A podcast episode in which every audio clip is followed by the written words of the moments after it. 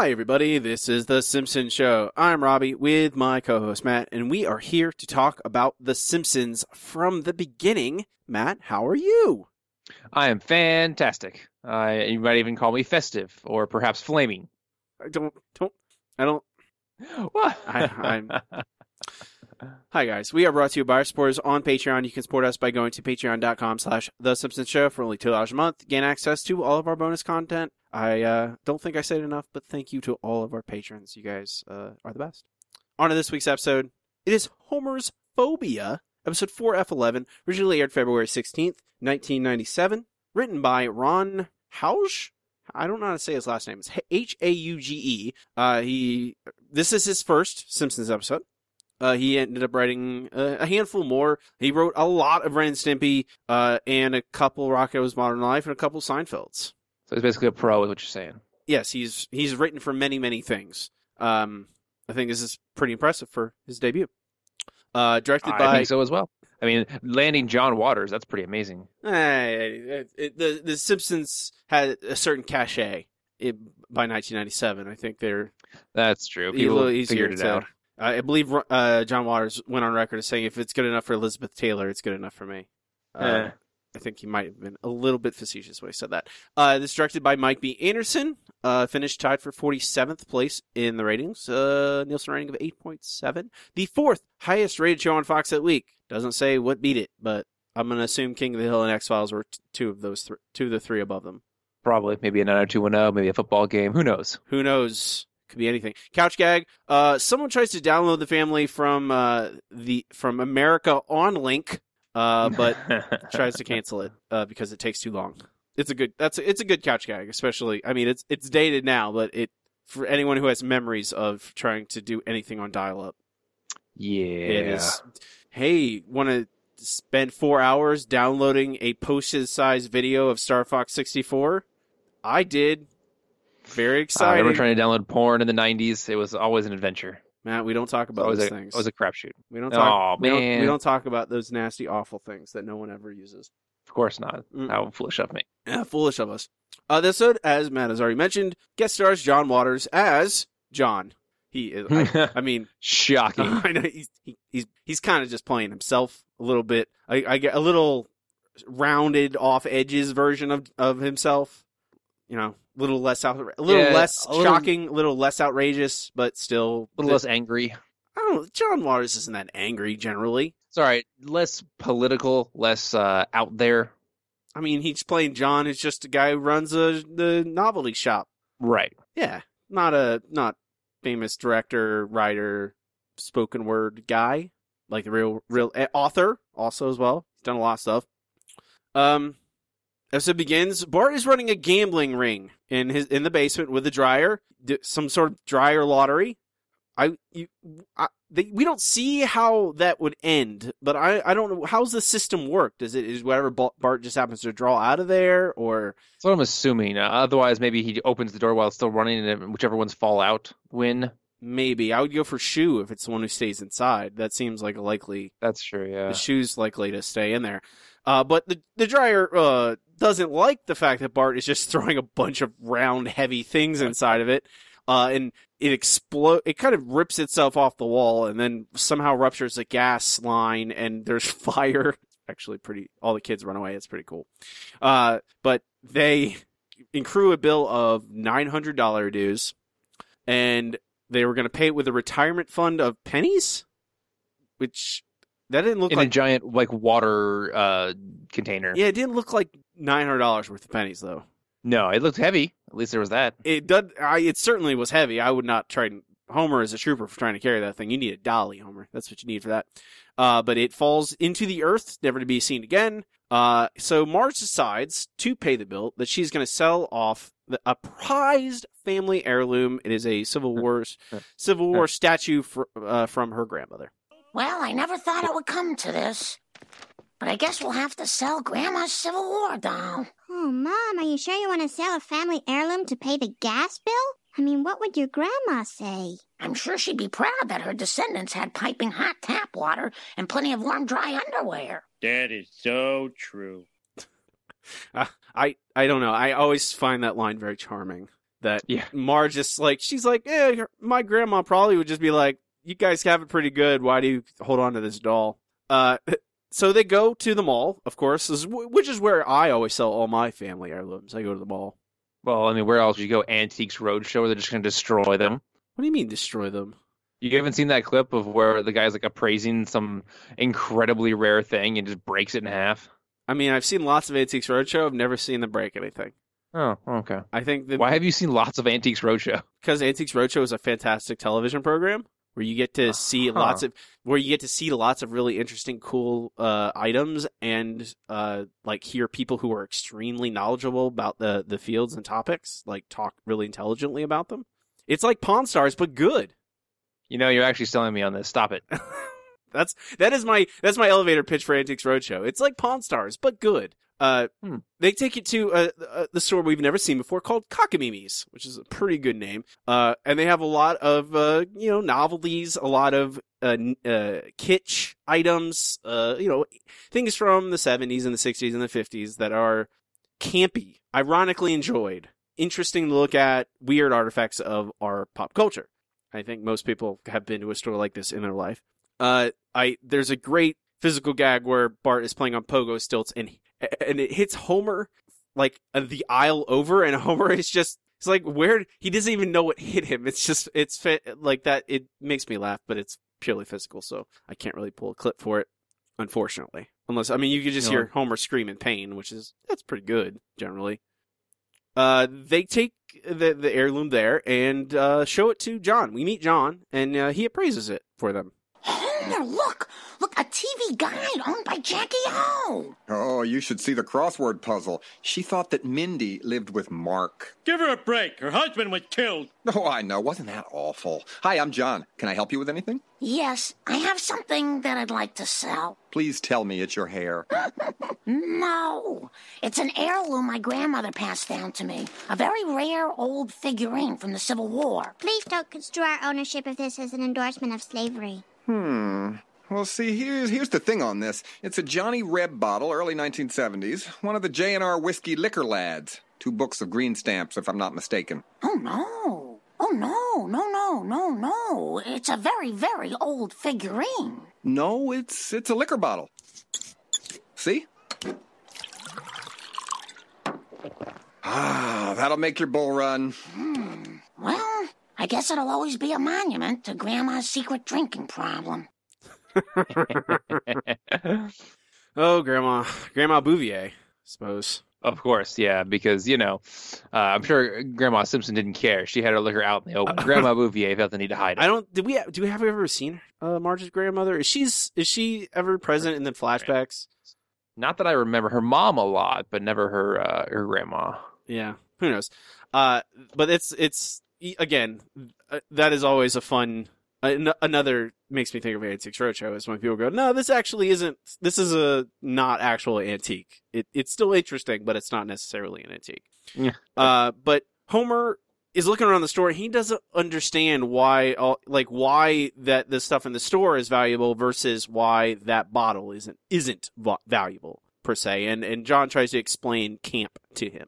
Okay, so maybe that thing's a hunk of junk, but look at what you're selling. Fifty bucks for a toy? No kid is worth that. Oh, but this is the Rex Mars Atomic Discombobulator. Don't you just love the graphics on this box? No. How can you love a box or a toy or graphics? You're a grown man. It's camp!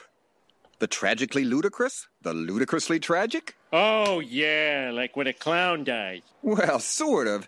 But I mean more like inflatable furniture, or Last Supper TV trays, or even this bowling shirt. Can you believe somebody gave this to Goodwill?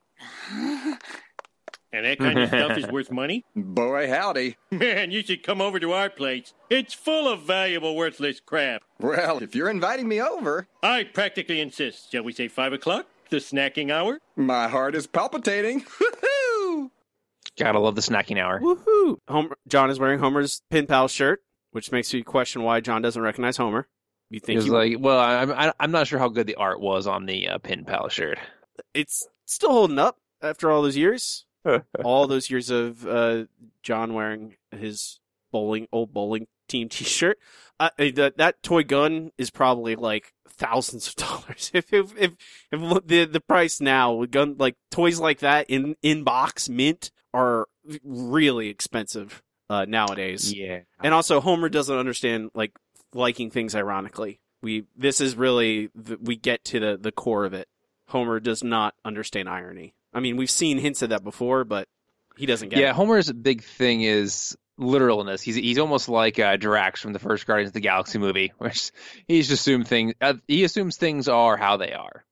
And also, I find it really interesting that uh, he brings up, he uses it already in this before that we even get really to the main uh, conflict of the episode. Is I'm a grown. Why do you like something like that? I'm a grown man. Yeah.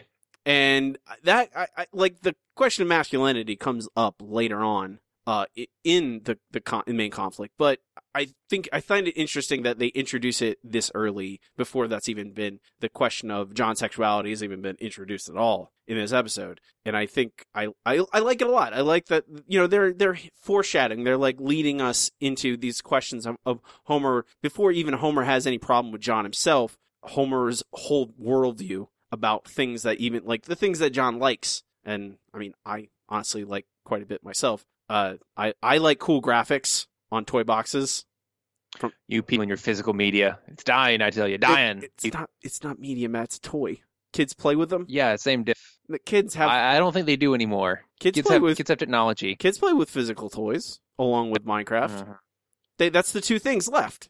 The two there's Lego and Minecraft. there's there's physical vi- version of Minecraft called Lego, and then there's my, the the virtual version that's Minecraft. Apparently, Lego had the opportunity to buy Minecraft like ten years ago, wow. and they passed it by. Whew, that's a bad mistake on their part.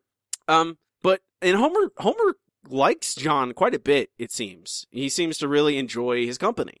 Uh, and we, well, he is a very effervescent man. he's he is. I mean, he's a charmer. He's. I mean, and John Water. I mean, that uh, John Waters' performance certainly adds to that. I think it carries a lot of his of his. Just like, hey, I'm naturally likable. You know, I have a natural way of like, even when I'm being mean, it doesn't sound mean. It just sounds like I'm just, you know, having a, It's just a joke. Everything's a, a joke. Everything's everything's fun. I mean, it, it, it makes perfect sense for him to be running this kind of store. Honestly, I think they this guest this John Waters playing quote unquote John really makes sense in all the context they give him. Uh, John, true to his word, comes over to the Simpsons house, uh, and loves loves everything in it. Uh, maybe some of it he likes ironically. Ding dong. Classic. I mean, that says it all, doesn't it? Oh, man, you weren't kidding about this place. Well, I just love it. Do I know you? Oh, the color scheme and the rabbit ears and the 2.3 children. I mean, where's the Hi-C? High see and fluffernutters. Oh, and pearls on a little girl. It's a fairy tale. Oh, I've got the exact same curtains only in my bathroom. Didn't you just die when you found these? Not really. They just had corn on them. Kitchen, corn. Oh, I mean, that's where they belong. Well, it's true. I mean, John's reaction to the Simpson house is is pretty understandable from his view, point of view because the Simpson house is like far and wide super classic Americana. I mean, the people not so much, but their house is dead on. Yeah, it, it, John is kind of like if one of us went, like, um, from modern day, honest, like regular American went to visit that house, uh, like disconnected from our fandom, we'd go, what is what is with this house? Like, it's it it is a it's a like it's a reminder that the Simpsons are a small town family. Like they Springfield is a small town. They are not. They don't. They don't. They don't have an appreciation for like the things that John likes, the like the, all that ironic stuff. They don't. They have Marge. uh, I think Marge really personifies that, and I think that that discussion she has with John about her corn drapes is really like demonstrates like John is might as well be from a different planet compared to the Simpsons. Right. He's from the essentially what what is basically the modern world, like where we live right now. Uh, where you guys are probably listening to this. If we went back in time, like Robbie said, that is where John John is like a proto hipster. I mean, he's basically. I mean, The Simpsons in a lot of ways are in 1997 their house doesn't look like I, I you know a 1997 house technically. No, Like- it was more like a '70s house. Yes, exactly. So when he goes, he is basically traveling back in time, which is why a lot of their the things they have in their house do have camp value because they are dated, old. Um, uh, Homer is unafraid of choking Bart directly in front of John, which is again another like everything they do is very much like showing us like look how dated the family actually is. Like look how beholden they are to old like traditions, even the tradition of Homer strangling Bart, which is like a like the lone Simpsons legacy that lives through the years of like paying tribute to car- the old cartoon violence that bleeds through into actual Simpsons. That's true, and I actually really enjoyed how uh, Homer is not embarrassed at all. Bart calls him out, and is like, "Hey, we got company here," and Homer's like, "Oh, just hang on a second, I, I got to take care of something."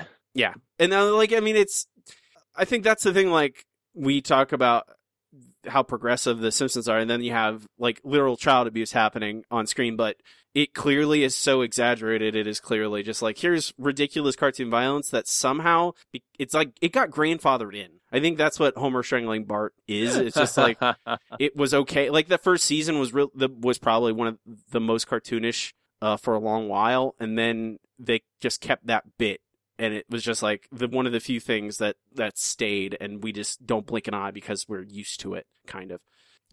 Um, Homer loves John. They dance together. which is unusual for Homer, but you know, he, he's into it. I think yeah, I think it's just him. He's he. I I I don't think Homer is like anti dancing. Uh, I just don't think he gets necessarily an opportunity to do it very often. But and he's it seem he, he is I don't know smitten in a certain way by John. Like he's a new friend, a new exciting person, and uh, he is like, wow, this guy's so cool. Uh, and then he learns that he's gay. So, do those records have camp value? Everything here does. You yourself are worth a bundle, Homer. Why, I could wrap a bow around you and slap on a price tag. Come on, Homer. Join the party. Mom, John loves Itchy and Scratchy as much as we do, maybe more. Yeah, and he collects toy robots. He is quite a charmer. Your father's certainly taken a shine to him. Oh, Homer, you are the living end. oh, that John is the greatest guy in the world. We gotta have him and his wife over for drinks sometime. Hmm, I don't think he's married, Homer. Oh, a swinging bachelor, eh? Well, there's lots of foxy ladies out there. Homer, didn't John seem a little festive to you? Couldn't agree more. Happy as a clam. He prefers the company of men. Who doesn't? Homer, listen carefully. John is a ho-mo Right? sexual.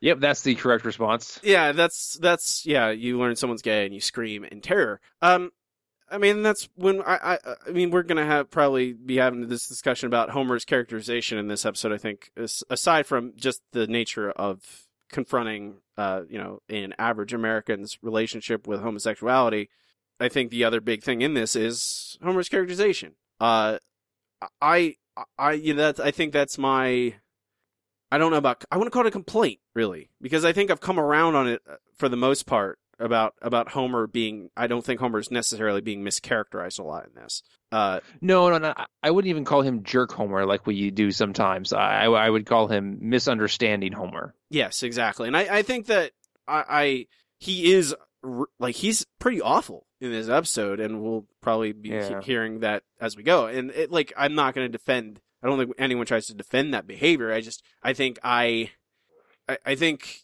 it's it, it's necessary to make this episode work, and I don't. It's certainly not dishonest about what Homer generally represents as an average American white male. Uh, you know, nineteen of in the 90s. in the nine in 1997 yeah i think like he is in his mid 30s technically like i feel like he is it's pretty honest portrayal of an average american at that time. Uh so i don't i don't think it's i i used to really have that was my main problem with this episode. I liked the episode but i didn't like really how they portrayed homer. But as i've gotten older and watched it more i think i've come around on that. But i will we'll touch on it as we go. Uh we go to commercial. That's in the act.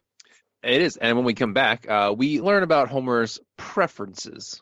Oh my god, oh my god, oh my god, oh my god, I danced with a gay. Marge, Lisa, promise me you won't tell anyone. Promise me. You're being ridiculous. Am I, Marge? Am I? Think of the property values. Now we can never say only straight people have been in this house. I'm very sorry you feel that way because John invited us all out for a drive today, and we're going. Oh, Whoa, not me. And not because John's gay, but because he's a sneak.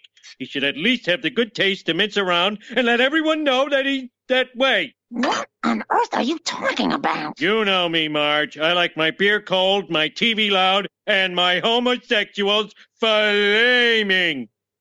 And uh, with that, we learn that Homer is uh, he he likes things up front and honest, uh, as we said earlier. Yes, yes. So Uh, John is too subtle for him. Yeah, I was gonna say, yeah, the I don't know, like I, I, get the like even if like I one Homer's opinion is a is uh, is off base to begin with. Like people do not need to broadcast their sexuality to to please him or to ease his worries. Secondly, I like John is certainly not us like the dude who runs the camp store in Springfield. Like it's not Yeah. uh, the and like, It's not that it- hidden, but it's hidden enough for Homer. yeah, I guess so. Like he again, we talk about like we mentioned he he doesn't understand irony. He does- doesn't understand it subtly either. I mean, that's not certainly not uh, a crazy thing uh, for Homer. He he's does have to have things broadcast pretty loud to him. Uh, which I feel is, is very much a trait of uh, you know middle age and older you know white males. They don't like uh, uncertainty. It's like they want to know how to feel about something or someone, especially like God forbid you get you uh, get to know somebody to to figure out how you feel about them before you learn you know a few categoric important things about them. That's that's Homer to a T. Yes, yes, it is. And, and like I, Yeah. I mean, and that that whole thought process informs everything he does for the majority of the episode. I think. Indeed. Uh, until the end, we get a little bit of a, a clearance, but we'll get to that. Uh, at this point, John drives up. He has invited the family for a drive, uh, and of course, uh, being John, uh, he drives a giant, like 19, would you say, 60s, 70s Cadillac, something like that. I don't know. It's a pretty awesome car. It's a pretty awesome car. It's a yeah, I'm sure awesome it's quite car. the gas guzzler. If you converted it to an electric, it'd be a lot better car. But you know how these things go. It's been the 90s. How can you con you can I don't can you really convert like a like classic car like that into an electric car? For more than the cost of a new car, sure. Oh, sounds like a great idea. uh, but Homer, of course, refuses to go with John uh, because he's a sca- he's scared he's going to catch the gay. I guess uh, you know that happens all the time. Uh, when the family gets into the car, uh, Bart notices the interesting thing that John has brought along. Hey, where'd that cool, creepy Santa come from? Japan. Except over there, they call him Annual Gift Man, and he lives on the moon. So yes, we are introduced to the Chekhov's Santa. Annual gift man. I think we've been I think we've Yes. been a little bit desensitized to uh this kind of toy, this kind of weird uh, variety of things. Like I- Yeah, because the internet makes ordering things from everywhere on earth so much easier and we've generally seen a, a you know cultures kind of bleed more into each other especially in you know weird weird toys like annual gift man uh back in the day these things were incredibly novel and you know i remember as a kid, Well, hard to get. I mean, unless you had family who lived over there, you and brought it back for it, you were kind of screwed. yeah there's not really there's like mail order catalogs that you could maybe get and they were still expensive and it hard to like it was i don't know i remember being a kid and and like seeing seeing this episode and also like whenever i would just happen to stumble into a store that had the weird weird things like that i would immediately be enthralled because they seem so crazy and so foreign and i think that's another little another little subtle way they you know they attach those things to John because that's what he is to Homer. He is he is a, a weird, in, intrusive force that is completely foreign. There's no there's no out gay men in Springfield, at least that Homer knows of. Yes, uh, not that Homer knows of. We'll meet some coming up. Yes, exactly. Uh, speaking of which, uh, basically, John knows all the gossip about Springfield, mainly where celebrities have uh, embarrassed themselves, which apparently Springfield is a, a huge mecca for. Uh, I, I think we learned that uh, Kent Brockman was caught cheating in the Springfield Marathon, and somebody named Lupe Velez. Um, is that a real person, or is that just That is John a, she is she up? was a real person and she actually did die Uh, at least the, that's the rumor. Is she died with her head in a toilet. She committed suicide. She was a like a star in the fifties, I believe. Oh, Uh, and- okay. And well, had I don't know. I, I, I apparently there's a lot of hearsay and rumor about her death. No one really knows exactly why uh, she killed herself. I guess, but um, it was alleged to you know she was had problems with stardom, and so she killed Ah. herself. But she again the the rumor is that she as she overdosed on pills and the process had was throwing up in a toilet and then died no, not- enough. not Uh, very not glamorous not a great yeah so that it that is Well, it's a real thing it is also mentioned i believe in the i think i read in the first episode of frasier they mention her as well Sounds like fun. Yeah. I'll have to check it out. Yes. That- that's on my list of the TV shows from the '90s I might want to watch. well we're gonna have our They have to see frasier the first time crossover episode soon so Oh, good one. Uh, at this point, the uh, John and the family stop for lunch, where we learn that uh, John blew Smithers off and told him he had to be with his sick mother, uh, which you know, yet another clue that both Smithers and John are gay. i mean clue yes clue like it's, it's also been Yeah. so subtle over the years that smithers is gay uh and i think this also is a, a the death blow to the idea that smithers is like only infatuated with burns that is not gay otherwise no i i mean S- smithers is i imagine springfield does not have a, a huge gay community so it's not too surprising that smithers and john are at least dating Yeah. Uh, well, uh, maybe not dating, but at least you know, Going good friends. on- maybe maybe going- they're exes. going on a on a, a on a lunch date. I again, I'm not necessarily saying romantic, but certainly spending time. Okay, together. yeah, yeah. Spending time together. Uh, I'll go when on the a, family I'll, gets you wanna, home- I'll go on a date with you, Matt. You want to? We can do that. We're doing. We do it every. I mean, we're we going to in like three weeks, right? I mean, sort of. I mean, it'd be a double day with our wives, but you know, whatever. Yeah, eh, wives. Always uh, keeping us men from having our lunch I dates. know. We should go. Just go hunting. That's what we'll do. Bunch of guys hanging out in the woods. Seems kind of gay. anyway, uh, when the family gets home, uh, Homer is scared the family gave, or John gave the family gay. He literally says that, and it's just, it's probably the dumbest thing Homer says all episode. He says some pretty dumb things, but that's, hmm, hmm, uh, that's up there. Uh, Marge, of course, tells Homer he's being ridiculous because he is. Uh, and then Homer is watching TV later and watches uh, Bart walk by in a Hawaiian shirt. And of course, Bart has no idea where the Hawaiian shirt came from. It just came out of the closet. Uh, you know, of course.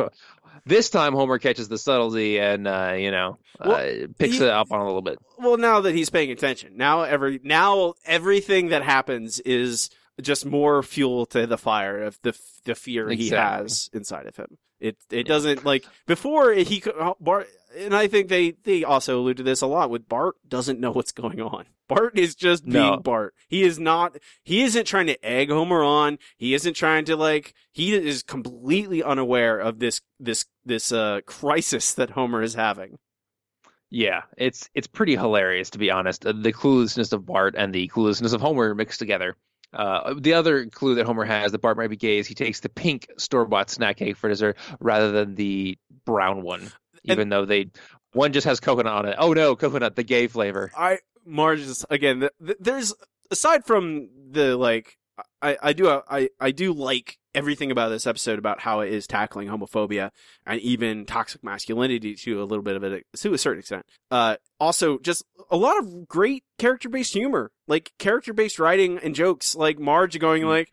I made the our, our what my favorite what did she say our uh the my Your favorite des- favorite dessert. my favorite desserts pre bought pre made bought snacks. store bought snack cakes. I'm just like, yeah, thank you, Marge. Like again, just I mean, to be fair, she didn't go with the most obvious one. I mean, there's no like uh, cosmic brownies or zebra cakes, at least no Twinkies. I mean, Now I'm I- hungry. I mean, I would say like I think everyone's like little Debbie of choice. Their family's little like for my family, it was Star Crunch and Nutter Butters. That was our little. Oh th- man, those were our two. Oh. Those were the two the, the little Debbies that we kept in the house. I if think. I, if I could high five you right now, I would because those are the best little. I, I mean, I think that if you asked, uh, I mean, modern day Robbie prefers the strawberry the strawberry rolls. Uh, those are those my are quite good. those are my i will eat an entire box of those uh that is very bad for you don't that's i shouldn't do that uh but i think anyone's Wait, That's why household they're not kept in the house anymore. yes exactly i think anyone's household at as a at, as a child it's like it was incredibly variable also i think the look of those two are is incredibly visually distinct which is probably why they picked them because they're Yeah, easy to. e- And one is obviously like, hey, it's pink. That means that Yeah, means that he's he's super gay. Bart chose a pink thing. Hey, pink's a good color. I pink's great actually. One of my favorite colors. I'm wearing a, a lavender shirt at the moment because my pink one got grease on it. That's we've got Matt. We've narr- we've we've we've gotten down to Matt's brand. It's There I'm, you go, I'm or wearing least- I'm wearing a pink shirt because my or I'm wearing a lavender shirt because my pink shirt got grease on it. It's true, and then the salmon one just doesn't go with the pants I'm wearing. So you know, I'm not a big fan of salmon, be fair. neither am I. The color anyway. The food, yes. The color, not so Eh, much. I'm not too big on the food myself either. Tuna. I'm on. All right. I'm on board now, now that we're way off topic, what are you talking let's about? get back to show. He eats a pink We need thing. we were talking about the color pink. He eats a pink thing. What else do we need Mhm. to? How close do we Yeah. need to to Hugh? Uh, the, closer than this. Oh, okay. But at this point, uh, the family goes to bed. Homer is he's having a tough time. Homie, I can hear you chewing on your pillow. What's wrong? Marge, the boy was wearing a Hawaiian shirt. So? There's only two kinds of guys who wear those shirts gay guys and big fat party animals. And Bart doesn't look like a big fat party animal to me. So if you wore a Hawaiian shirt, it wouldn't be gay. Right. Thank you. I hope you realize this is all your fault. I mean, do you have to be so effeminate around a boy? Homer, I don't think there's a problem with Bart. But if there is, it's probably because you're not spending any time with him. Good night. So yes, uh, only gay guys and big fat party animals are allowed to wear Hawaiian shirts, which I wish I would have known when that was my entire wardrobe for my freshman year of college. W- were you a big fat party animal? No, no, I, I was the, the quiet nerd, uh, the, the quiet extra fat nerd who uh, sat in the back and didn't talk to anybody. I mean, that sounds like college to me. I don't know what's wrong, man. fair enough, fair enough. Uh, but at this point, the next day, uh, Homer is extremely concerned uh, that Bart is gay. Uh, he gets Bart in the. Uh, sorry, no, that's I'm thinking of someone else. My bad. Robbie will cut all this out, or not. You know, whatever. Uh, the next day, John comes over and basically Homer has to confront him on uh, how he, him him and his gay tribe are ruining everything. You! I should have known! Well, good morning, sunshine. Homer, John brought us cactus candy. Look, John, you seem like a perfectly nice guy and all. Just stay the hell away from my family. Well, now you don't get any candy. No, that's cruel. Take a teensy piece. No. Homer, what have you got against gays? You know, it, it's not usual. If there was a law, it would be against it. Oh, Homer, please, you're embarrassing yourself. No, I'm not, Marge. They're embarrassing me. They're embarrassing America. They turned the Navy into a floating joke. They ruined all our best names like Bruce and Lance and Julian. Those were the toughest names we had. Now they're just you. Queer? Yeah, and that's another thing. I resent you people using that word. That's our word for making fun of you. We need it. Well, I'm taking back our word and I'm taking back my son. So yes, Homer uh, believes he is losing the world to the gays. it's disturbingly familiar. I was gonna say like uh, fairly topical, honestly. Like this, I think popular uh, acceptance of homosexuality in gay people is further than it was in 1997. Far enough along that same-sex marriage is much more widely accepted and is starting to be legal in most states and even in a lot of countries that normally you would not expect uh, for it to happen. Just the first Asian uh, country just recently uh, passed uh, allowing a law allowing same-sex marriage, and even even with that, like we are certainly further along as a culture in in in in, in just general acceptance. Uh, there are still, I mean, I, I grew up in a small town in Central Florida. There were not there, there were zero out gay people that I knew. yeah, like, no one, no one even seemed a little bit gay. No, there was Same with where I. and I I think that uh, anyone who grew up in uh, I mean I think it's generally more acceptable in cities. Uh, but if you grew up in a small town like Springfield is, uh, you, don't it you, you I don't know. I you don't really get exposed to any people who are just like yeah I'm a I'm a, I'm gay and it's not a big deal. It's just who I am which is a, what how most people most gay people act. Uh and I Homer's like it's Homer's view is still pretty widely espoused by many many people. I don't that's not news, but it just says like how progressive the Simpsons are, and that 20 years have gone by, and this fight is still being fought. That's true. And I'm sure. Well, if you ask people who still oppose same-sex marriage, they'd give you a lot of the same uh, issues that Homer has with it. Yes, in, the inane, ridiculous. Yes, like yes, gay, gay is infectious. Gay is a disease. Ugh. Uh, it has to be cured in camps. Yes, yes. Well, that yeah. sounds suspicious, right yeah, there. Yeah. And I mean, I'm like, not gonna Godwin the podcast, but you know. also the this is in 1997. This is in February of 1997. Uh, Ellen would uh, famously come out on her television show later this year. In later in 1990. So obviously, this TV show was the impetus for that. I don't. I mean, that was in the that. If I've been reading, that was a day of the 20 year anniversary of that. Recently, I read a lot of articles about it. Um, so Oh. there was th- that was uh, brewing a while because Ellen wasn't having any. There was a, the whole joke was that Ellen wasn't dating anyone in the show, and they're like, "Well, we got to do something. Let's give her a puppy." And then the name of the episode was about it was I think like the puppy problem or something like that.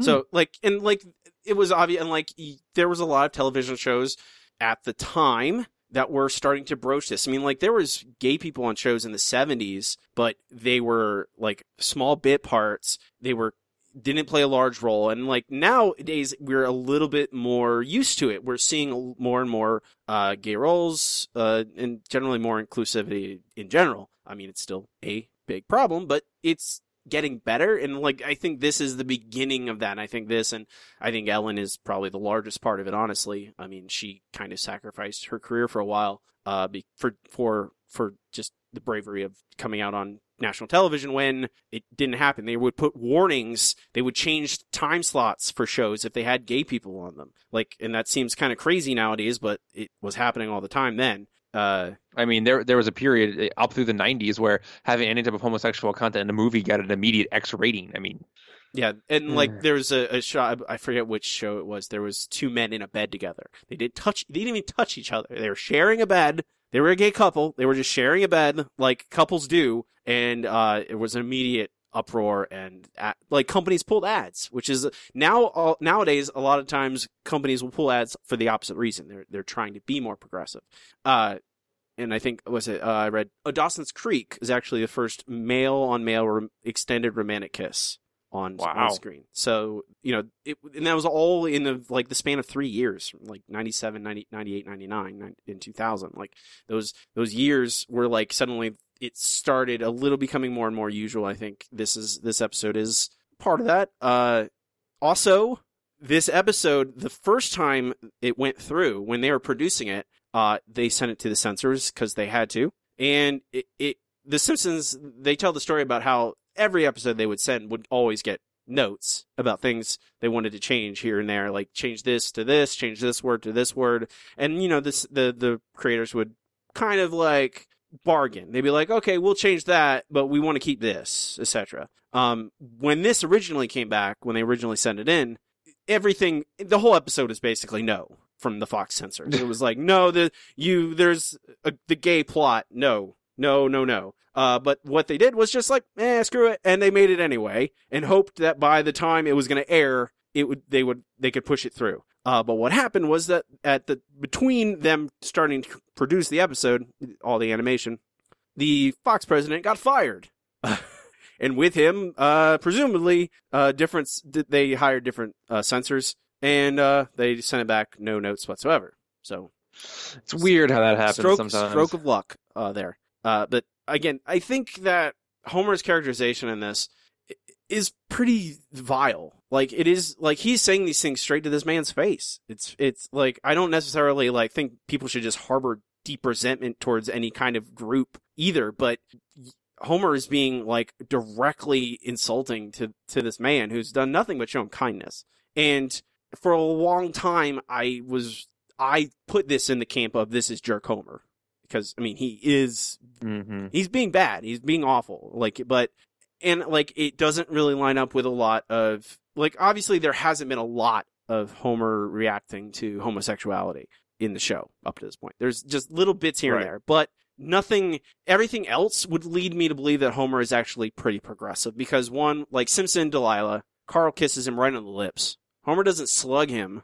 Homer doesn't push him away. Homer just gets kissed and like watches Carl leave, and it's kind of a bittersweet moment in that episode. Uh, there's various comments throughout the years of of like that I think distinctly of, especially the one I think of is uh, I th- believe it's last exit, last exit to Springfield when he's meeting with Burns in the in Burns' like rumpus room across Mhm. on the on the ping pong table, and Burns like is like trying to hint at Homer that they can make a deal, backroom a backroom deal about the, the yes, the, a back room deal. yeah, about the union and stuff like that. But Homer takes it as home as Burns flirting with him, and Homer reacts by saying, "Oh yeah, not and even like I, I might be even a little curious." And like Homer wears a dress on multiple occasions. Homer, they mentioned marching in a gay pride parade in Lisa versus Malibu Stacy. Like Yeah, it's true. there's like and it, it's those little things throughout the years they kind of accrue in your mind and you have this like you know you have an idea of what homer is and you're not there's nothing in my head that was said oh homer hates or homer i don't know homer hates gay people he's certainly afraid of them and and afraid of gay culture infiltrating his um another way that i like john being a pop culture store basically is like also another way like he represents a, a weird culture. Uh Something unusual for Homer, anyway. Yes, exactly. Definitely weird for Homer. But as I watch this episode again and think about it and like think about what Homer is and think about what he represents to the Simpsons, his behavior is actually like you it could be worse. Like this is like yeah, I think they did an excellent job at kind of balancing it out so that yes, Homer is like he's bad and, and, and, and awful in this episode towards John for most of it, but it's not like he's punching him. He's, it, he doesn't ever resort to physical violence, and he and like they they I don't know it it makes it so that when Homer changes at the end, it makes it feel like it wasn't too far a leap. It puts him just far enough from accepting that it and like John does save his life, so it's not too ridiculous. Well, it puts him in a, in a good middle place. Yeah. It's like he's not fully accepting. He's still, you know, he's got lots of crazy prejudice and everything, which is I feel like where a lot of people are nowadays. Uh, I haven't gotten quite to the point where everyone is like fully just doesn't understand why there was ever a problem in the first place. Uh, but that's the ideal spot for Homer. yeah, and I, I Homer will never be perfect. Uh, yeah, I think I've kind of turned a turned a corner on it because I think the episode is so interesting. Like, like considering it took place in 1997 and considering that we're still dealing with a lot of these problems, I kind of have I look past a lot of that stuff now, and uh, and most and uh, most of those things in the past are very small bits. Are I, I think a lot of the time we just accept these character traits that are given to these characters over these years and don't think about how the writers are just trying to tell jokes and the Mhm. writers are trying to just make like what's the funniest thing that could happen here? And they're not often going like is this con in especially in those early years are they is this consistent with homer's character? I don't think they necessarily ask themselves that question every time uh, and they just went well it's, it's in the ballpark it's good. I think that's usually it- it's it's something that you could see Homer doing in a weird situation. so I think I, I try and like I try I really I really thought about it and like how it, I I kind of place it I, I'm trying to rethink all my Simpsons kind of head canons this way and that Grant Morrison the comic book writer I have to bring it back to comics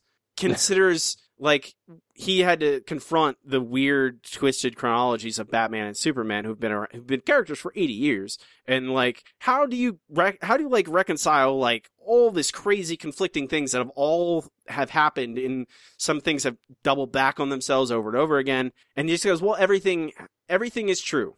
Everything that has happened is true and everything that happened is also not true Okay. Uh, one of the great things about Grant Morrison's run uh, was that basically th- everything happened, but also didn't happen because it happened in a way that was different than was presented in the comics. So all that weird, trippy stuff that happened, it happened, but there's a really, really good explanation behind it, and there's more depth to it. And that's kind of what you know I like to see from The Simpsons. It's oh, this weird stuff happens, but there's a pretty good reason for it.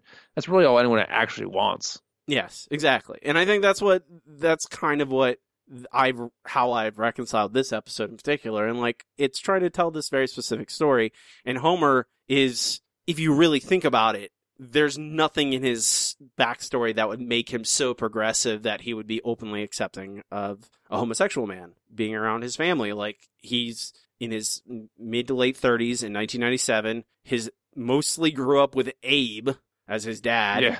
Like he grew up like he was a, a slacker in high school. Like it's he works at a nuclear power plant. He's w- way underqualified for the job. Like he hangs out at Moe's, like which is a denizen of like the dumbest people in Springfield. It's And the most reactionary. that as well. And, like all of those things, when you think about it, yeah, it makes perfect sense that he acts like this. It's it's not crazy, and he's not. I again, it's not like it's not. If it was towards his own family, which I mean, it it. I, I think in Homer's mind, he's defending Bart. Like that's the like that's even like when I think about it, like even this is kind of like really like doing a good job at characterizing Homer because like I read something about how uh, John Swartzwelder was like, how do you write Homer? Like I think uh, uh, Ron Haig or Hauge or however you say his name asked like he asked for tips about how to write Homer, and, and John Swartzwelder was like, treat him like he's a dog. You know, he he's he he's hungry. Uh, he he loves sex, and he will defend his family to the death. And like That is very accurate. and that he's def- he's def- in his mind it's like in his weird perspective he's defending bart from this infectious disease. Like he like that in that like and that says a lot about this whole worldview. Like it's pretty honest about how people like it is a, they're it's a defense. They feel like they're being attacked even though there's not an attack really happening. It's just people existing in the same world. But it when i think about that it makes this per- th- this portrayal of homer makes perfect sense to me It really does. I mean, I I can't deny anything you said. It's like we said it before. This is Homer not understanding something, not Homer being a jerk for no reason.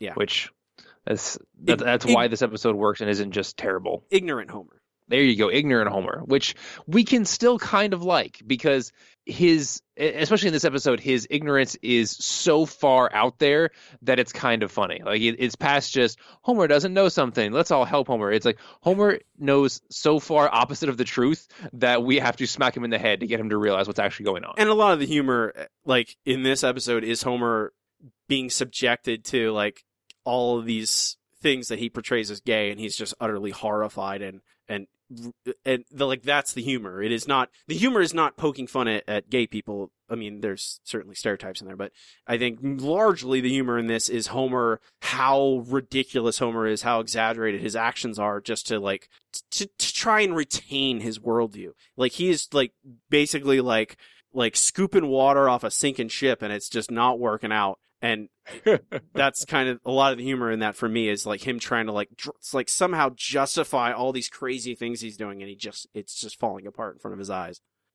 Indeed. But back to the episode. Uh, for those of you who took a 30 minute break, we're back now. Uh, we were talking about this ep- all- we are talking about that this episode the entire time matt just because we are talking about the That's things true, that happen in that's the true. Yeah. Uh, Homer grabs Bart uh, to get him away from John's influence, but when he tries to tell Bart that he loves him and he supports anyway, he he uh, he, he loves him as a father only. Uh, he's scared of putting his arm around him too much. It's just Homer is being ridiculous essentially because he thinks anything any little thing will turn Bart gay. It's just it's like we said it's ignorant Homer. Uh, he then sits Bart in front of a billboard with two scantily clad women advertising cigarettes and a pillow fight for some reason. Uh, and after a while, uh, we- we're meant to assume several hours, I think. Homer comes back, asks Bart how he feels. Bart wants some cigarettes. Uh, uh, but at, at this point, uh, Homer steps it up a notch and takes Bart to the steel mill where there's some good, whole, hard working men doing what made America great. But it doesn't quite work out for Homer like anything, or like everything never does. Bart, I want you to shake hands with what's your name, fella? Roscoe. Roscoe here runs this mill. He's going to show us around and let you get a first-hand look at real all-American Joes doing what they do best. Why the hell would I want to see that? You'll thank me on your wedding night.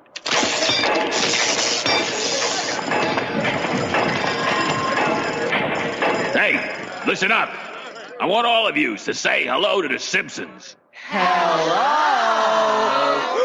Has the whole world gone insane? Stand still. There's a spark in your hair. Get it, get it. Huh? Huh? Hot stuff coming through. Ah! Dad, why did you bring me to a gay steel mill? I don't know.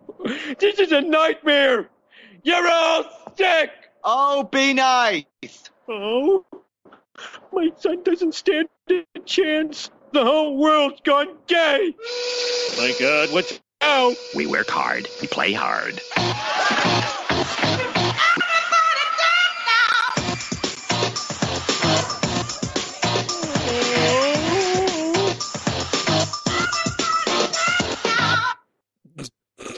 And yes, uh, at this point, poor Homer has had to run away from the steel mill because he did not realize that uh, the entire thing was gay. Like every man who works there is gay. That's that's a very odd steel mill, but sure, uh, there, maybe there's one out there.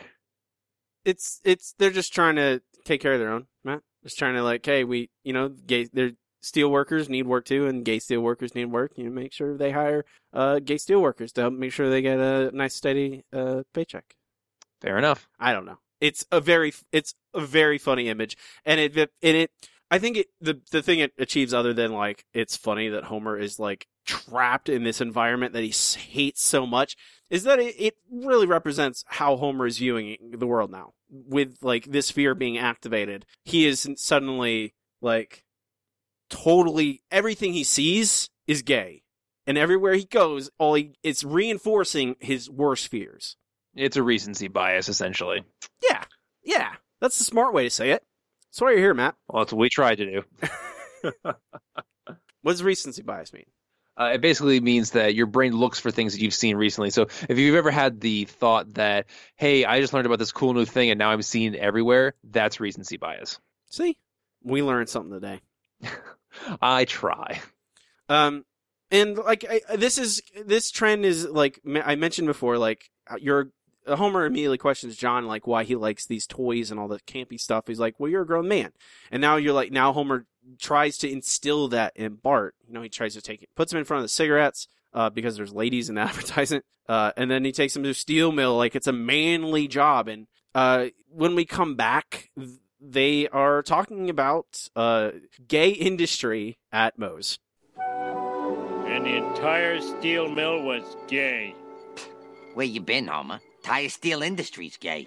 Yeah, aerospace too, and the railroads. And you know what else? Broadway. Yeah, I always thought Bart'd grow up to be just like us. What happened? Oh, it ain't no mystery. Whole modern world's got a swishifying effect on kids today. And their MTVs and their diet sodas ain't gonna set 'em straight neither. You gotta do it yourself, Homer, and you gotta do it fast. But what would turn Bart into a man fast? You have to think for me. Well, let's see now. Uh, time was you send a boy off to war. Shooting a man fix him right up. But there's not even any wars no more, thank you very much, Warren Christopher. Hey, better yet, Bart could shoot a deer. That's like shooting a beautiful man. Hey, he's right, Homer. After the boy bags a deer, all the diet sodas in the world won't turn him back. Then you just sit back and watch the grandkids roll in. Hunting, eh? That's a good. It really is like shooting a beautiful man. That's a really good line uh, from Barney. Uh, again, like, and so the solution to, to keep home to keep Bart straight, to keep him from turning gay, is to make him a man, so to speak, and to take him hunting, to kill a deer, which is like killing a beautiful man, like Barney said. Uh, so Homer runs down to Cockamamie's where the, the family's hanging out with uh, with John, and uh, basically takes him. We're uh, and says we're we're gonna go hunting.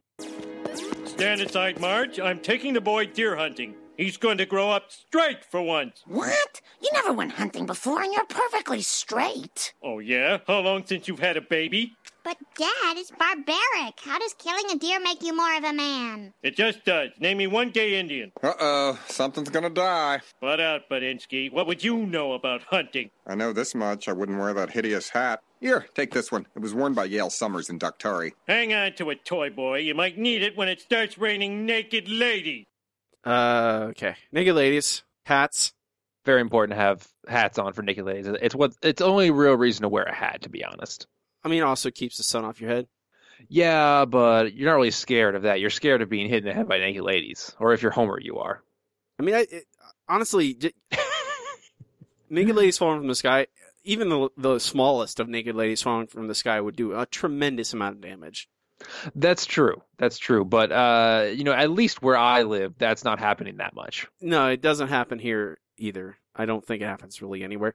I mean, I, the thing I picked up really on this episode is not only is you know the Homer, it's not only confronting homophobia, it is also confronting the idea of masculinity and what what Mhm. masculinity is. I think the idea of toxic masculinity is an idea that's only a, a, like a topic that's really only entered mainstream consciousness very relatively recently. I think you don't really see it talked about a lot.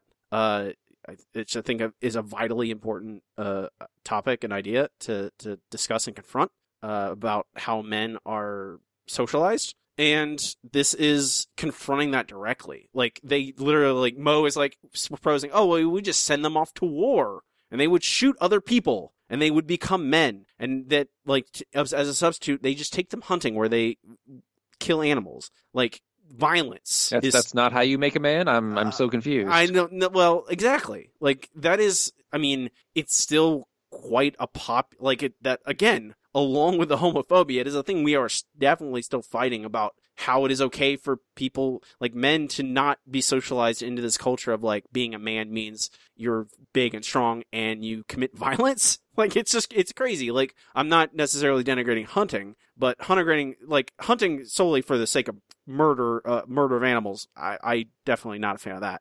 Um, yes, you must absolutely always uh, use all the animal, or you're a jerk. I mean, yeah, I would say hunting is certainly. I, there's we, we touched on this in, in at least with the vegetarian. There's anyone who eats meat is kind of complicit with pretty awful farming practices that do a lot of damage to animals that not one hunter will ever do in their entire life. So I'm not gonna say that you know a hunters are Well, evil or anything. Uh, I'm merely saying that by you know they're suggesting well we'll have Bart commit violence and that makes him a man and Right. I like both Marge and Lisa object to it immediately, and like I like your note here, Matt, because obviously that's stupid. I it's very, yes, it is pretty obvious. It's obvious. It and it, it, you can say that, and I think both of us and a lot most people probably listening are like, yeah, you probably shouldn't just like it's a this is a, a pretty rough scene, uh, like scenes here where we're watching Bart like be dragged along and like into something he's completely unaware of. He doesn't know why any of this is happening actually, and as a, like when I'm a, a boy, when I was a boy, like this stuff is just thrown at you relentlessly. Oh yeah, it's like this, this is how you be a man. These these weirdly stupid things. Yes, and I- think it is vitally important because it is how we progress as a society to confront these ideas of what that what it means to be uh to, to what masculinity means. Like it is okay to, to to lift weights to go hunting, but to do it because you enjoy your hobbies, not because you need to do it to embrace some sort of weird ideal of what a man is. It's it's essentially gatekeeping. It's it's someone saying, "Hey, you know, you're not a man unless you do this kind of thing." That's that's what it comes down to. Is we are the arbiters of what manliness is, and we say that you are not part of that. Uh, when what it really should be is everyone gets to define their own manliness. Yes, and and like and it is set in direct opposition to homosexuality in this. Like it is they are presupposing that John is somehow less of a man because he's gay, which is decidedly not true as well. And like th- all these things are linked. And I think rewatching this, it is actually they do a tremendous job at kind of laying all this out. And this being on popular television in 1997 is uh, pretty staggering to me. Actually, it actually like I it really is. I mean, you never would have seen this in like any other show at the time. I'm I'm frankly incredibly surprised they got away with it. Yes, and like them, and, like it's not just the the concept of it. I think the execution is vitally important, and they do a tremendous job. Uh, they're they they take Bart. It's Moe, Barney, and Homer going uh going hunting with Bart. Uh, Homer wearing his flannels. He's never gone hunting before in his entire life, which is another thing. And even Homer questioning in that previous clip, Homer questioning his own sexuality. He's like, "Uh, "Are you sure I'm not turning gay? We haven't had a kid in a while." It's just it's utter Yeah. it's utter ridiculousness. Uh, Bart makes a, uh, a a statement about him thinking hunting is a little gay. Today you're gonna be a man, Bart. You guys gonna teach me to drive? Oh, yeah, that'll twinkle toes drive Betsy right. no, boy. You can't drive. You're only ten. You're going hunting. You ever been hunting before there, Barty? Nope. Something about a bunch of guys alone together in the woods. Seems kind of gay. That is a very immature attitude, young man. Yeah, yeah. How dare he think that? exactly. Homer, Homer cannot take it. He can give it, but he cannot take it, which is so often the case. Yeah. It's very much like John is like uh, uh, gracious to the point of absurdity with Homer's insults, but one time Bart questions Homer's motivation at all, even joking. Homer just can't can't handle it. Uh, they go hunting and nothing. They they like I I would I've never gone hunting myself, but from what I glean, uh, it is often it is a lot like fishing, in which most of the time you're just sitting around waiting. Uh, Sounds about right. so that's what happens. They get Barney gets drunk, uh, but that's about all that happens. So they they leave. They're disappointed, uh, and uh, they don't know what to do next. Come on, don't take it so hard, Homer. Still got that other kid, uh, Lisa. Let's uh, take her out hunting tomorrow. Make her into a man. Oh, she'd never go. She's a vegetarian. Oh, jeez, Homer, jeez. You and Marge ain't cousins, are you? No. This whole thing is my fault. I've been a lousy dad. Cheer up, Homer. Christmas is coming early this year. Uh, so Yes, literally. yes, they decide. Uh, well, I, again, all these talks like really do a great. These little conversations do a great job of like, eh, like I relate this episode very closely, at least to the vegetarian. I think it has actually a, a pretty. That's a good parallel for it, and it just is. This is in is dealing with a different part of our culture, and in this case, it's Bart dealing with it with Homer's and Bart's relationship being on the line instead of Bart and Homer and Lisa's relationship. Um, Moe doesn't can't comprehend either gay or vegetarianism was what we've learned. No, because they're they're slightly different from what he knows. I guess that's that is true. Um, they they we we see that they're they are on the way uh to to to the Christmas village, I guess, uh, which is insane. Uh, and because they have reindeer there, like year round, I guess. Yeah, well, I assume they don't kill the reindeer at the end of the season. They just, when it comes time to shut down Christmas Village, they just, you know, have them hang out for the year. I would think they would move them to another place further north. You would think I so. don't. I don't know. Uh, but Homer wants Bart to kill one of the reindeer because he believes, for some reason, that will make Bart a man. Did he say where they were going? No, they were just going to find a deer and make Bart shoot it. Deer? Not around here. They all migrated north from the state park converted to AstroTurf. But if there's no deer out there, then what are they hunting? Well, the only thing around here that's even close to deer is.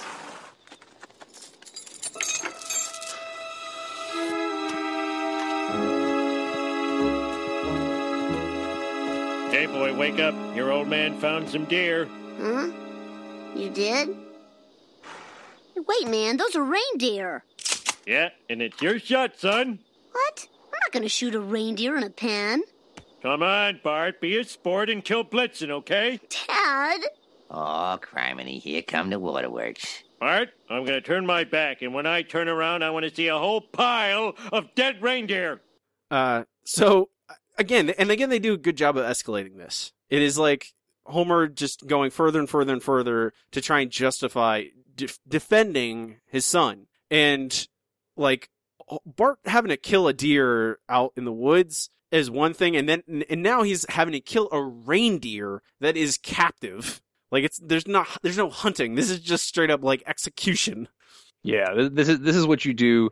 Uh, and like, uh, oh, you want some reindeer meat? Let me go get you some. I mean, and it's this is not a farm. Bart and Homer don't don't work on a farm. They're not. This is not, this is like Bart using a rifle to murder a full-grown reindeer for no real reason. Uh, and we they uh, Homer and the guys turn around. They hear a crack. They think Bart shot one, and they're happy at first. But then they realize that the crack was Bart. Thankfully, I mean, and I kind of I'm I'm I am like proud of Bart in this moment. I feel like I'm a parent. Like I feel proud that Bart. It, it makes sense in Bart's character because Bart routinely uh like uh, doesn't do what his parents say. It is just in this case, it feels like he's actually standing up for the right thing.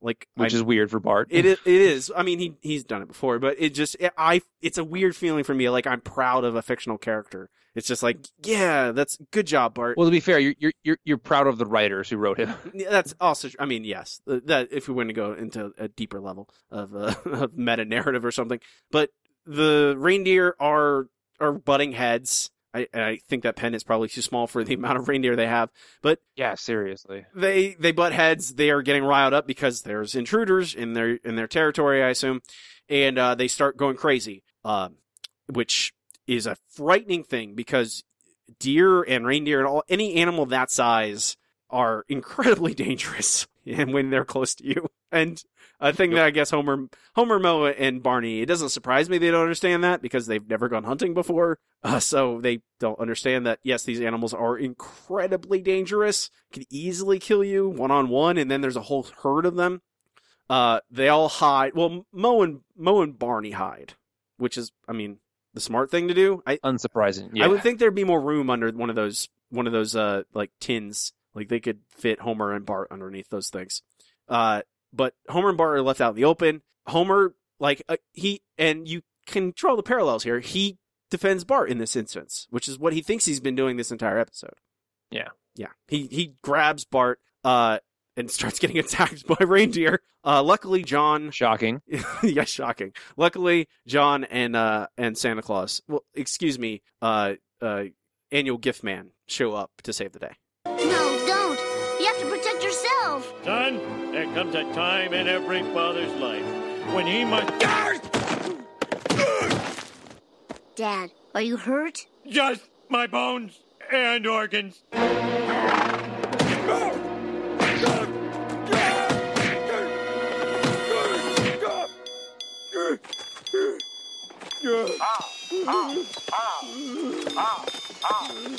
What the? Bart! Look! It's Santa Claus! Whoa, it's Santa, all right. And he is kicking ass. It's a miracle! No, Ultrasuede is a miracle. This is just good timing. So annual gift man and John save the day. Indeed. Well, anyone with missiles in their arms uh, should have a pretty easy day, easy time saving the day. I guess so. so I don't. I I like this version of Santa. Well, he's a little more kick-ass, you know. He he is. Uh, so John saves the day. Uh, Moe and Barney poke their heads out. Are immediately like, despite all their grandstanding against uh gay people earlier, are immediately uh quiet and like, what's the word? Uh, like humble. They're they are. Yeah, yeah. Humble's a good one. Uh, Homer uh stands up for John, and we see we basically see Homer has has grown a little bit. Hmm. You feel softer than before. I've been tenderized. How'd you know that thing would work? Well, the sound is just brutal, and I figured reindeer would naturally be afraid of their cruel master Santa Claus. I mean, wouldn't you be? Is it okay to come out now, Mr. Gay Man? Sir? I'll do anything you say. Anything. Ah, Moe! We were saved by a sissy! Yeah, yeah, we'll never live it down. Oh boy, it looks like it's suicide again for me. Hey, we owe this guy, and I don't want you calling him a sissy. This guy's a fruit, and a. No, wait, wait, wait, queer, queer, queer! That's what you like to be called, right? Well, that or John. This is about as tolerant as Dad gets, so you should be flattered. Great. Well, Homer, I won your respect, and all I had to do was save your life. Now, if every gay man could just do the same, you'd be set. Amen to that. That's all it takes. All you have to do is, is save Homer's life, and he'll, he'll respect you. He'll sli- he'll shift his worldview So easy. slightly if you save his life. Well, I mean, what else would you expect him to do, Robbie? I mean, uh, I know, How I else does somebody I- gain your respect? I don't know. I, I guess I. It, I mean, I guess that is the appropriate reaction. Is hey, you? Can, I'll I'll respect you once you save my life. That's all it takes. That's all it takes. Um, they're uh, going home, and Homer tells Bart that he can be whatever he wants. You know, Bart, maybe it's just a concussion talking. But any way you choose to live your life is okay with me. Huh? He thinks you're gay. He thinks I'm gay?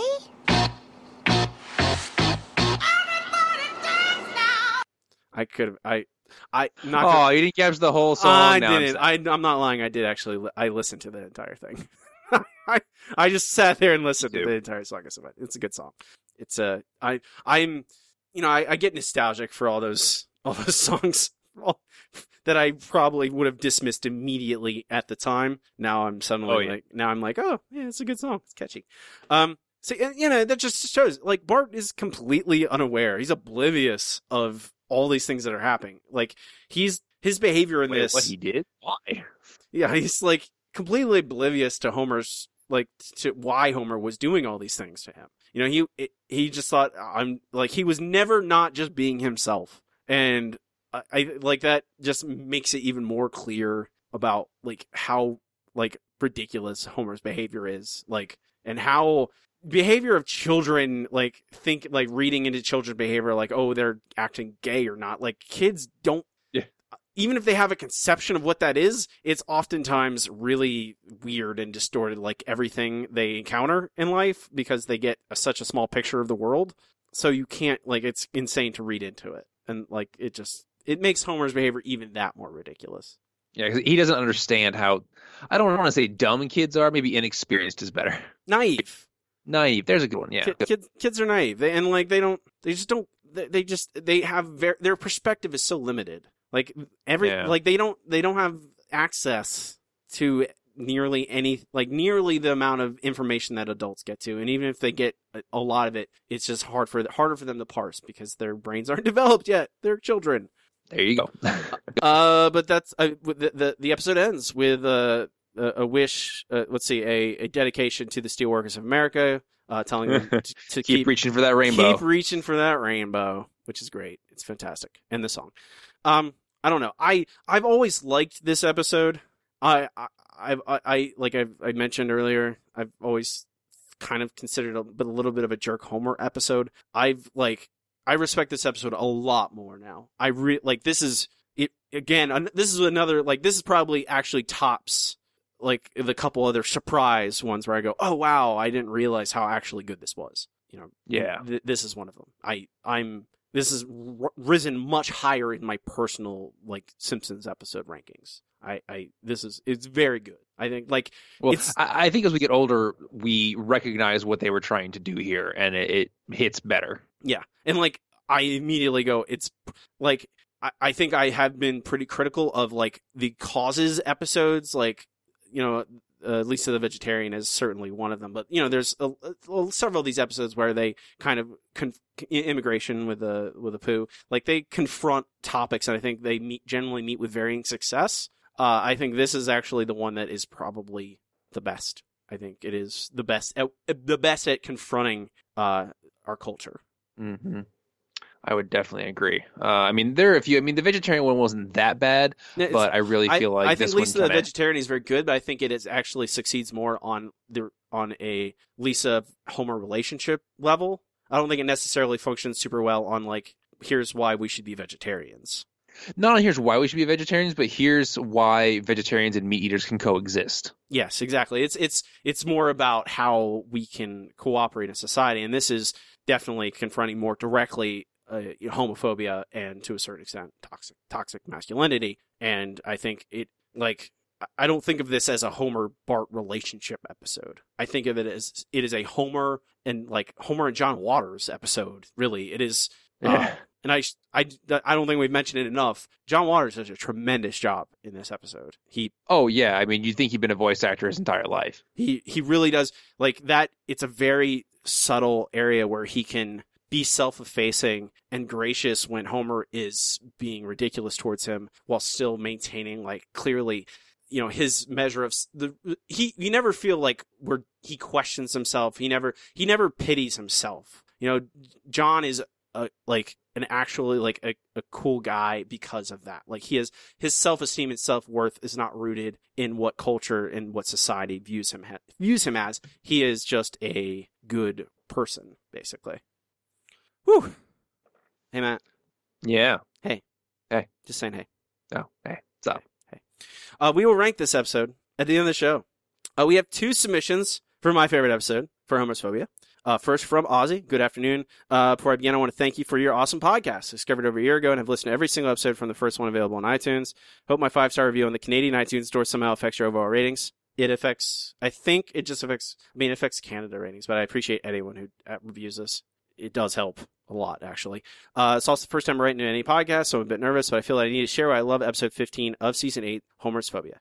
Remember watching this episode when it first aired, I was barely 16 years old, and I was struggling with understanding my sexuality. I knew I was different, but I did not understand what being gay meant. I blame this on my extremely sheltered childhood that led to me having a very narrow, negative view on homosexuality. Needless to say, John Waters' performance made me realize that being gay was not just the stereotypes, but that gay people could be, well, for a lack of a better word, normal people. As time went on, as I accepted myself, this episode has a way of cheering me up when I'm down. Uh, the anvil still makes me laugh every time I watch the episode. It's such a ridiculous scene. As I grew up, I learned to appreciate all the nuances of this episode more and more. Lastly, on a first date a couple of years ago, my date and I were at a coffee shop. A very muscular, handsome man was walking through the shop. Hot stuff coming through, he said. I laughed and replied, A man who quotes The Simpsons, I approve. Uh, we laughed, and while neither of one of us had a spark in our hair, uh, the spark in my heart was ignited on that date, and now he and I are engaged to be married. Aw, that's, that's very sweet. Uh, yes. Uh, thank you, Ozzy, uh, and from Mason. After a lot of thought, I decided that Homer's Phobia is my favorite episode of my beloved Simpsons. Although, if I thought about this again in a year's time, or maybe even a few months, it would change. I understand. Uh, this episode has always been a consideration, is one I constantly go back to. I love that Homer is almost infatuated with John until he finds out that he is that way, quote unquote, and then Yeah. his sudden homophobia, even if before he has been a little bit curious. This episode balanced this problem perfectly. It never makes me hate Homer, and for being honest, an almost 40 year old man in the mid 90s opinions on the matter would more than likely be worse. Not all, but a lot were raised with a homophobic tendency. Episode is packed with jokes, and every single one lands so well, it has me constantly laughing. John's extensive knowledge of pretty much everything, his unique use of the English language, and the hint that he may be dating Smithers is perfect too. Nice little joke, even if it does direct away from Smithers' love for Burns. Homer's worrying about Bart feels surreal. I'm sure many parents have done this, and every everything Homer tries to do to help quote unquote Bart ends up being a massive failure, bringing my most enjoyed part of this episode. Uh, so much in the episode I love, so I'll just list some of my favorite moments. Uh, quote, I like my beer cold, my TV loud, and my homosexuals flaming. Uh, there's only two kinds of guys who wear Hawaiian shirts gay guys and big fat party animals. Bart doesn't look like a big fat party animal to me. Uh, if Bart could Hmm. shoot a deer. It's like shooting a beautiful man. Again, tr- tremendous. Uh, hang on, hang on to it, toy boy. You might need it when it starts raining naked ladies, and so many more, including the steel mill scene, which is all my all-time favorite scene. It's a perfect satire of what a typical homophobic we had to think of gay people being like, a ridiculous caricature, and it's completely hilarious. I know many gay people myself, and uh, and they all love this scene too. Who for at the ending after Moe's apparent homophobia earlier episode was just funny about him offering John sexual favors. It's completely stupid, but fits Moe's character well, even if it means it looks like sui- suicide again for me tonight. Uh, I love that that Fruit saved the day with no queer queer. That's what they like to be called, right? Uh, then of course uh, Bart's realization after Lisa tells him what's been going on for the entire episode. Uh, all these reasons, among many others, uh, are why this episode is currently my favorite episode of The Simpsons. Also, just like to say you two guys are doing a great job with the podcast. I only discovered a couple months ago, and after looking through a lot of my favorite episodes, I uh, started to let's say I decided to start from episode one. I've listened to 107 episodes in about a month. Whew, that's a lot. Uh, keep That's it up. impressive. He says, "Keep it up, dudes. Keep reaching for that rainbow." I'll try. Well, That's all you can do. Uh, so thank you guys for that. If you have a submission, if you have a favorite episode, uh, send it your reasons why into simpsonshowpod at gmail.com explaining why a certain episode is your favorite. I'll read it when we get to that episode. Next up, Matt, it's time for comments from the news group. Okay, here we are. Alt.nerd.obsessive. Comments from the news group is where we'll comb through the old alt.tv.simpsons news group and see what people were talking about uh, a week or two after an episode debuted, see what they thought about it, anything else come up in the news, etc., etc. This episode, believe it or not, Matt, was very controversial. Oh, shocking! I know it, it's not.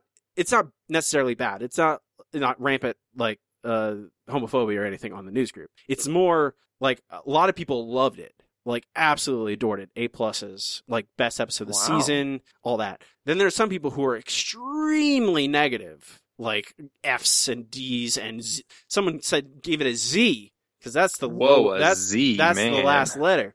Uh, but and and but their problems with it were what we've kind of discussed is the jerk Homer stuff. They think you know portraying Yeah. Homer this way is bad, and it makes Homer look bad, and it makes the episode bad. And they didn't. Uh, and some people were like, I don't, I don't. I, I, that I understand to a certain extent because I was that way for a while. Um, but they also were like complaining about the jokes. Uh, the jokes in this are great. The writing in this is really Yeah, right. spectacular. Uh, and they also complain about John Waters' performance, which I don't understand whatsoever Ugh. he's just he's basically playing himself. So it's not like he can like get he's himself is a pretty charming man. So it's not you know he is able to communicate that very well. Uh, so I don't I don't understand that. Um, also in other news, alt dot uh TV. King of the Hill has been created. Uh oh. Lots of celebration. Everyone's gonna be a stampede over there. Yeah, I guess all the King of the Hill talk. I guess they were trying to get it moved over away from the Simpsons talk. God forbid you talk anything about that's not the Simpsons. That's it. It's a lot. There was a lot of cross talk about that episode. It was there was a lot of people like it was like it's the kind of reactions. I mean, when we react to like, why did they think that was bad? It was it was there already. There were people who are like, Are, did we watch the same thing? Like Yeah. that, it, there, there was a, a lot of reaction like that. Couple, uh, uh, it's a, it's a c- couple of uh, uh, tumultuous weeks in the news group. You know, they got uh, Itchy and Scratchy and Poochie show, and now they got Homer's Phobia. A lot of controversy, clashing. Well, yeah. I mean, it was it was the last season of the show, so obviously they Yeah. had to uh, push it as hard as they could. Matt, I have some news for you. What? It wasn't. This is not not nearly. We still have a long way to go. This is not the end of the podcast. Well, they thought it was. I if you listen to some of the new doom and gloomers, they're like, "This show is going to end soon. It's so bad. It's so terrible." Sorry, uh, but that's about it. We can move on to our next segment. It's time for the listener question of the week. Let's try one more number. Yellow. KBBL's gonna give me something stupid. Well, hot dog. We have a wiener. Yellow. Listener question of the week this week is: What is the worst one-off character? Lots of great answers, lots of repeats. From there was one particular answer that a lot of people seem to consider, and uh, we'll get well.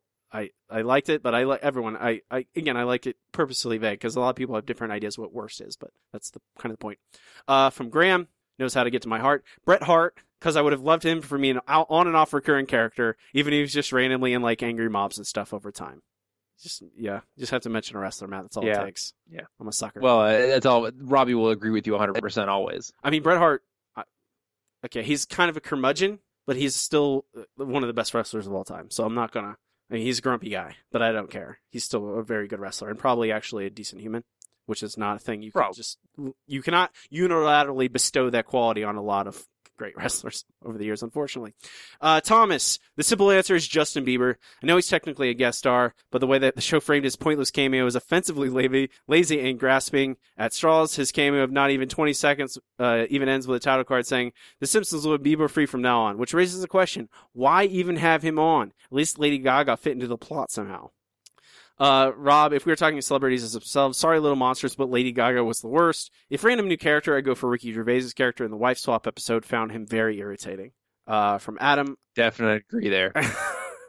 Adam, I'll try to make this more challenging and choose someone from seasons two through eight. That is, that is a good challenge. Uh, Don Brodka, the Try-N-Save security guard from Marge, be not proud. Not that there's anything wrong with the character. That whole episode just always felt too real to me.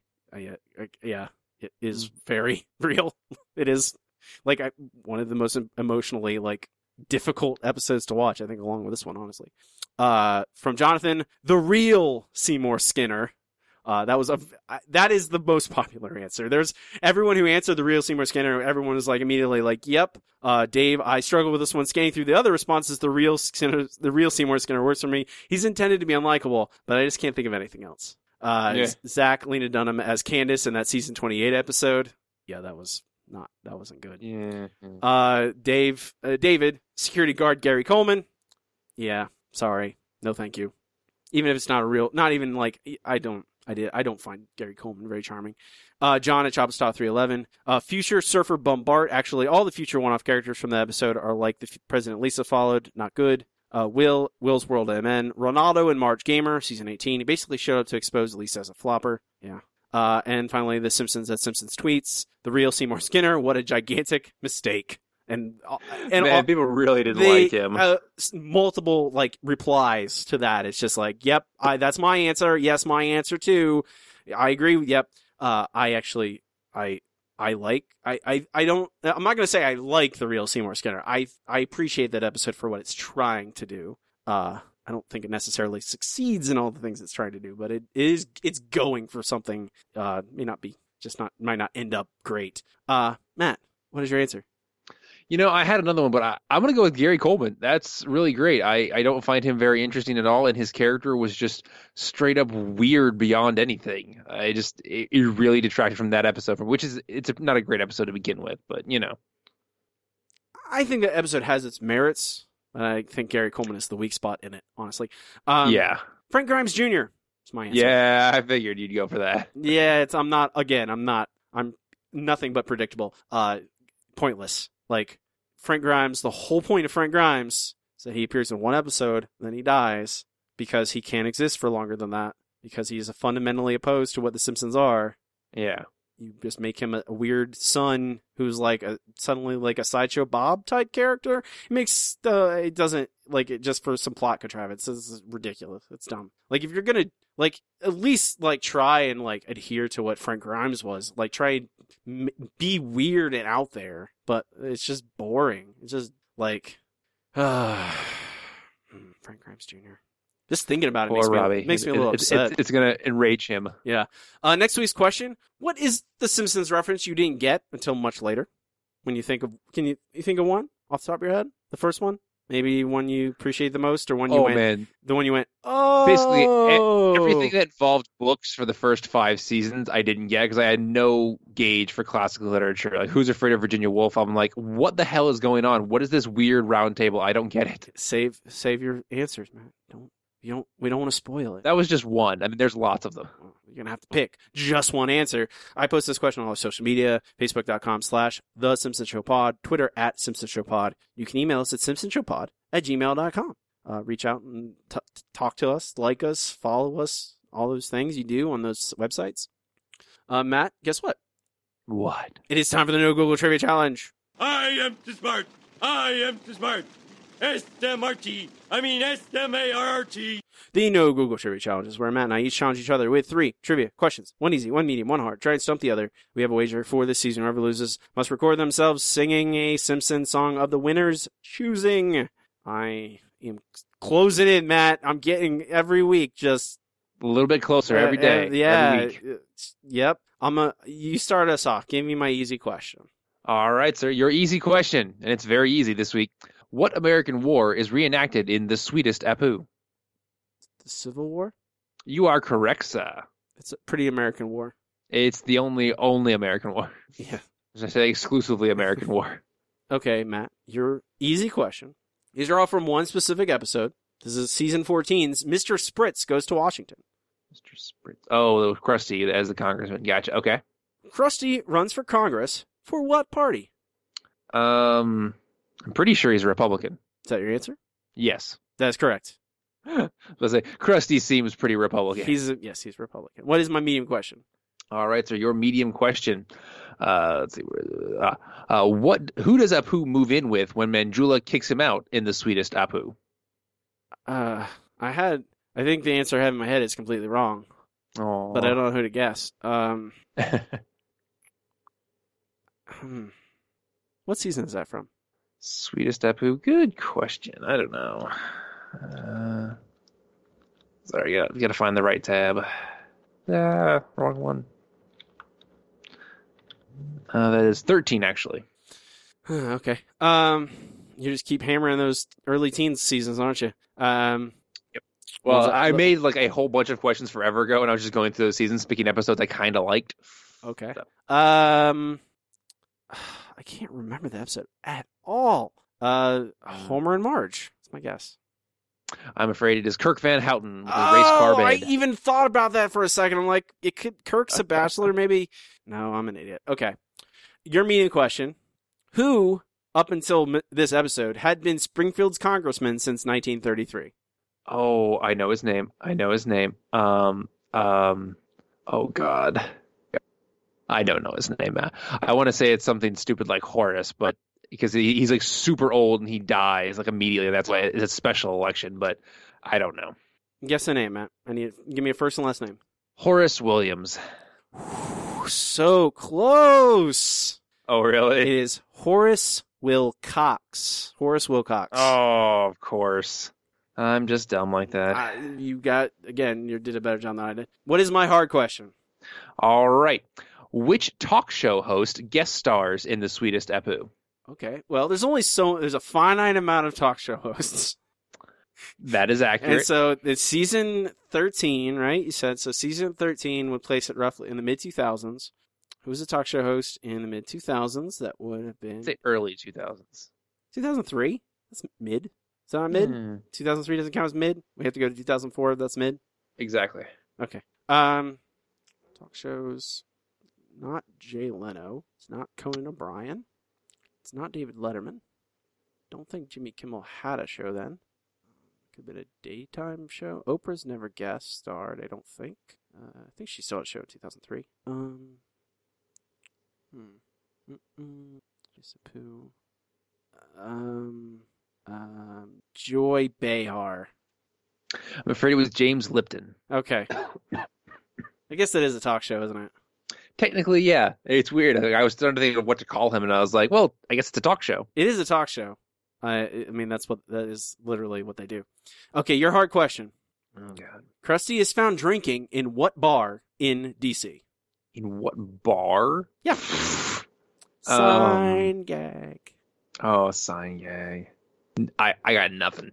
Nothing at all. It is the Drinkin' Memorial. Of course it is. That is fantastic. That's a pretty good. That's a good sign gag. Uh, so we both got one point because we're both really smart. Well, because we both got to the point where we're asking tough questions for anything that's not easy. Uh, yeah, I mean, you almost got the medium question right. You were close.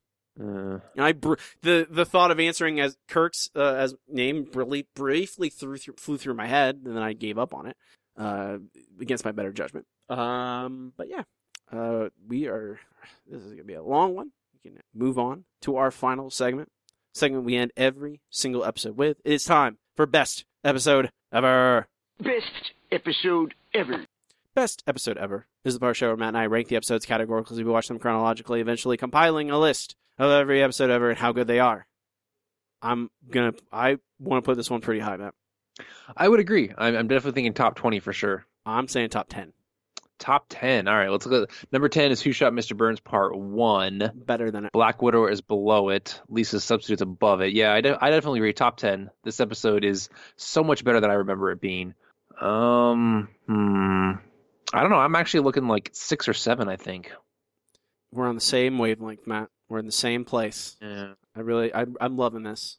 We're, we're, we're we have some kind of karmic connection here. I was gonna say number seven. Actually, I was gonna say right above Marge versus the Monorail. I like it right beneath at Lisa the Iconoclast, which is like the our uh, one of our top Lisa episodes. Uh, well, the second one, second Lisa. We have some. That's why I said one of. Yes, we we are, we are we are there. But I think I think that's I going into this, I would not have expected to think think this highly of it. I think I would have put it like I was gonna. I was expecting to put it in the twenties or thirties, somewhere in there, like where at Lisa the Vegetarian is. But Yeah. I rewatching this, it just it really says a lot and really does a lot. And all my previous criticisms of it with Homer's jerk, Homer jerk stuff is I've kind of realized it was kind of foolish. Um, You don't realize the point of it, essentially. yeah, exactly. I mean, I, I, I, I don't necessarily think that he's not a jerk. I just think I recontextualized it in, in a certain way. Like it makes it where you can even in character, if you wanted necessarily just like say that, yeah, everything he, everything he's done before hasn't shown that he's he's been homophobic at all. But you could easily say, well, like he thinks this is this, this is uh a like we've kind of said multiple times this episode. It feels like he's d- defending Bart. You know, he, it feels like Right. This is a righteous cause for him, not Yeah. him just being a jerk. Yeah, exactly. And it feels like he, I could, e- like, you could easily see a father, his behavior changing towards someone if he thinks his son is threatened, even if it's completely uh, ridiculous. Like, even if we know that, like, no, of course Bart's not in any danger. That's stupid. But it, I, I am able to understand why Homer behaves that way. And it, this episode is really tremendous. And I think it definitely belongs in the top 10. So number seven on our list is Homer's Phobia. Uh, number one on the list is still Cape Fear. Holden. I, th- again, another surprise. I was not expecting Cape Fear to last uh, this long, and it, it it's just going strong. Uh, last on our list is Homer's Odyssey, number 158. Also holding strong to that. No, there, we got two two really strong episodes for number one and 158. Stalwarts. Right, Matt? Yep. You got to go, yeah. Yeah. There, there you go. I like that. That's good. Uh, you can find this list on our website, simply thesimpsonshow.com. Uh, links to everything there to new episodes, downloadable streaming. All episodes are available on our website, uh, along with links to our Facebook, to our Twitter, to our RSS feed, uh, link to our Patreon. You want to help the show out, throw us a couple dollars. We obviously greatly appreciate it. Uh, get some yourself some bonus content on top of it. Uh, also, this list broken down by season and in total. Uh, our next episode, Matt, what is it? Ooh, this is uh, it's a good question. I mentioned I'm- I mentioned I totally it. I, this on the top I of my head. mentioned it earlier. Did you really? Oh, It that's is- right. Uh, the Frasier episode. When you said it was coming up, I didn't realize you meant next time. It is I next brother time. from another series. Brother from another series is our next episode. Get some more, some Sideshow Bob and some Cecil. Some Cecil. I prefer Cecil myself. Don't we all, my friend? Don't, Don't, yeah, don't we all? We all. I don't know. I think some people probably do prefer Cecil. Um, before we go, you can find me on Twitter at Robbie Dorman. That's R O B B I E D O R M A N. Uh, and please check out my other podcast. It's Handsome Boys Comics Hour. It's about comic books and the Serial Fanaticist. It's about a lot, about lots of different stuff. Whatever I find kind of fun to talk about. Uh, Matt does not participate in social media unless a certain level of Patreon backer. You will not find him. That's true. However, I don't know if any of you have heard, but they recently upgraded the LIGO uh, gravity detector. So if you'd like to signal me, uh, I can siphon off some of their data so you can use black holes even further away. And once the new Virgo uh, detector comes online, well, we'll be able to triangulate exactly where you are and come pick you up. So for all you aliens out there, go for it. I'm Robbie. And I'm Matt. Keep watching The Simpsons. From wherever in the universe you are. Shh.